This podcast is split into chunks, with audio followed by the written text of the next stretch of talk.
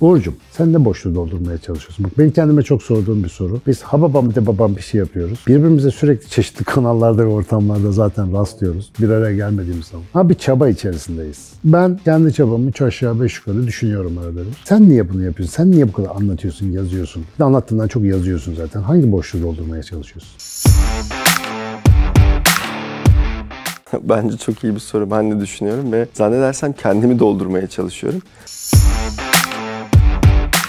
Ama kendimi doldururken böyle şu an konuşuyor olmamız benim için çok garip. Ya da televizyonda konuşuyor olmamız ya da sahnede konuşuyor olmamız. Çoğu zaman düş- düşünüyorum bu insanlar beni niye dinliyor diye. Şaka değil bu. Gerçekten bu insanlar bir niye beni dinliyor? Niye benimle fotoğraf çektirmek istiyorlar? Hatta artık konuşmaların bazı kısmında şey diye girmeye başladım.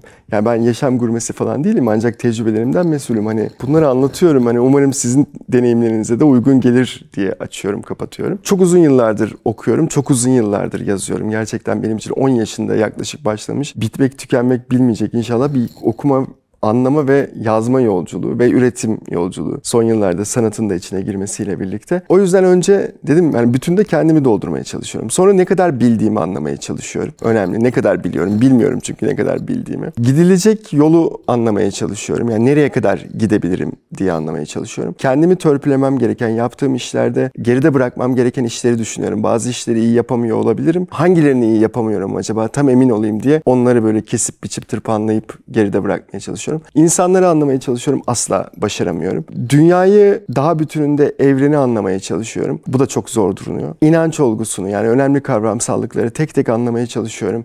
İşte inanç nedir, varoluş nedir, geçmiş neydi, gelecek neydi, e, zamanı anlamaya çalışıyorum. Bu olguları tek tek anlamaya çalışıyorum. Yine bence hiçbirisinde herhalde anlayamadığım için de çok konuşup yazıyorum. Metal heykelden mantar uzmanlığına akademisyenlikten Bu mantar yazan- uzmanlığı yanlış anlaşılabilir. Yok şimdi normal mantar. Ama yani bakınca bereketli bir hayat nereden geliyor diye bakınca ben de hep aynı şeyi yapmaya ve anlatmaya çalışıyorum. Ya o kadar çok şey var ki sadece benim işim değil ben anlamam diyerek kapıları kapattığımız hayatın %99.9'luk Aynen. bölümüne bir nazar etsek yetecek yani. Şu senaryoyu bir tık kararlı değiştirmek mümkün. Yani o kadar çok sıkılan insan gördüm ve o kadar anlamıyorum ki yani sıkılmak nasıl mümkün olabiliyor? Ki cep telefonunun olduğu bir zamanda zaten sıkılmak diye bir şey Kesinlikle. mümkün değil ama o olmadan da yani hayatın bizzat kendisiyle şu merak, anlama, keşif, genişleme arzusuyla acık teşvik mesai yapmak bizi buluşturan yer galiba orası. Kesinlikle. Acayip bir boşluk var hacı. Yani bomboş. Mesela felsefede bile öyle. Binlerce kitap yazmış. Abi felsefe alanı bomboş. Her, her düşündüğünde yeni bir şey çıkıyor mesela. Tabii genellikle Aristo'ya da bildiğim James senden önce düşünmüş oluyor ama olsun. Ve hepsini okumak zorunda değilsin. Fakat müthiş bir oyun alanı var. Pist müsait de dansa niyet yok gibi geliyor bana.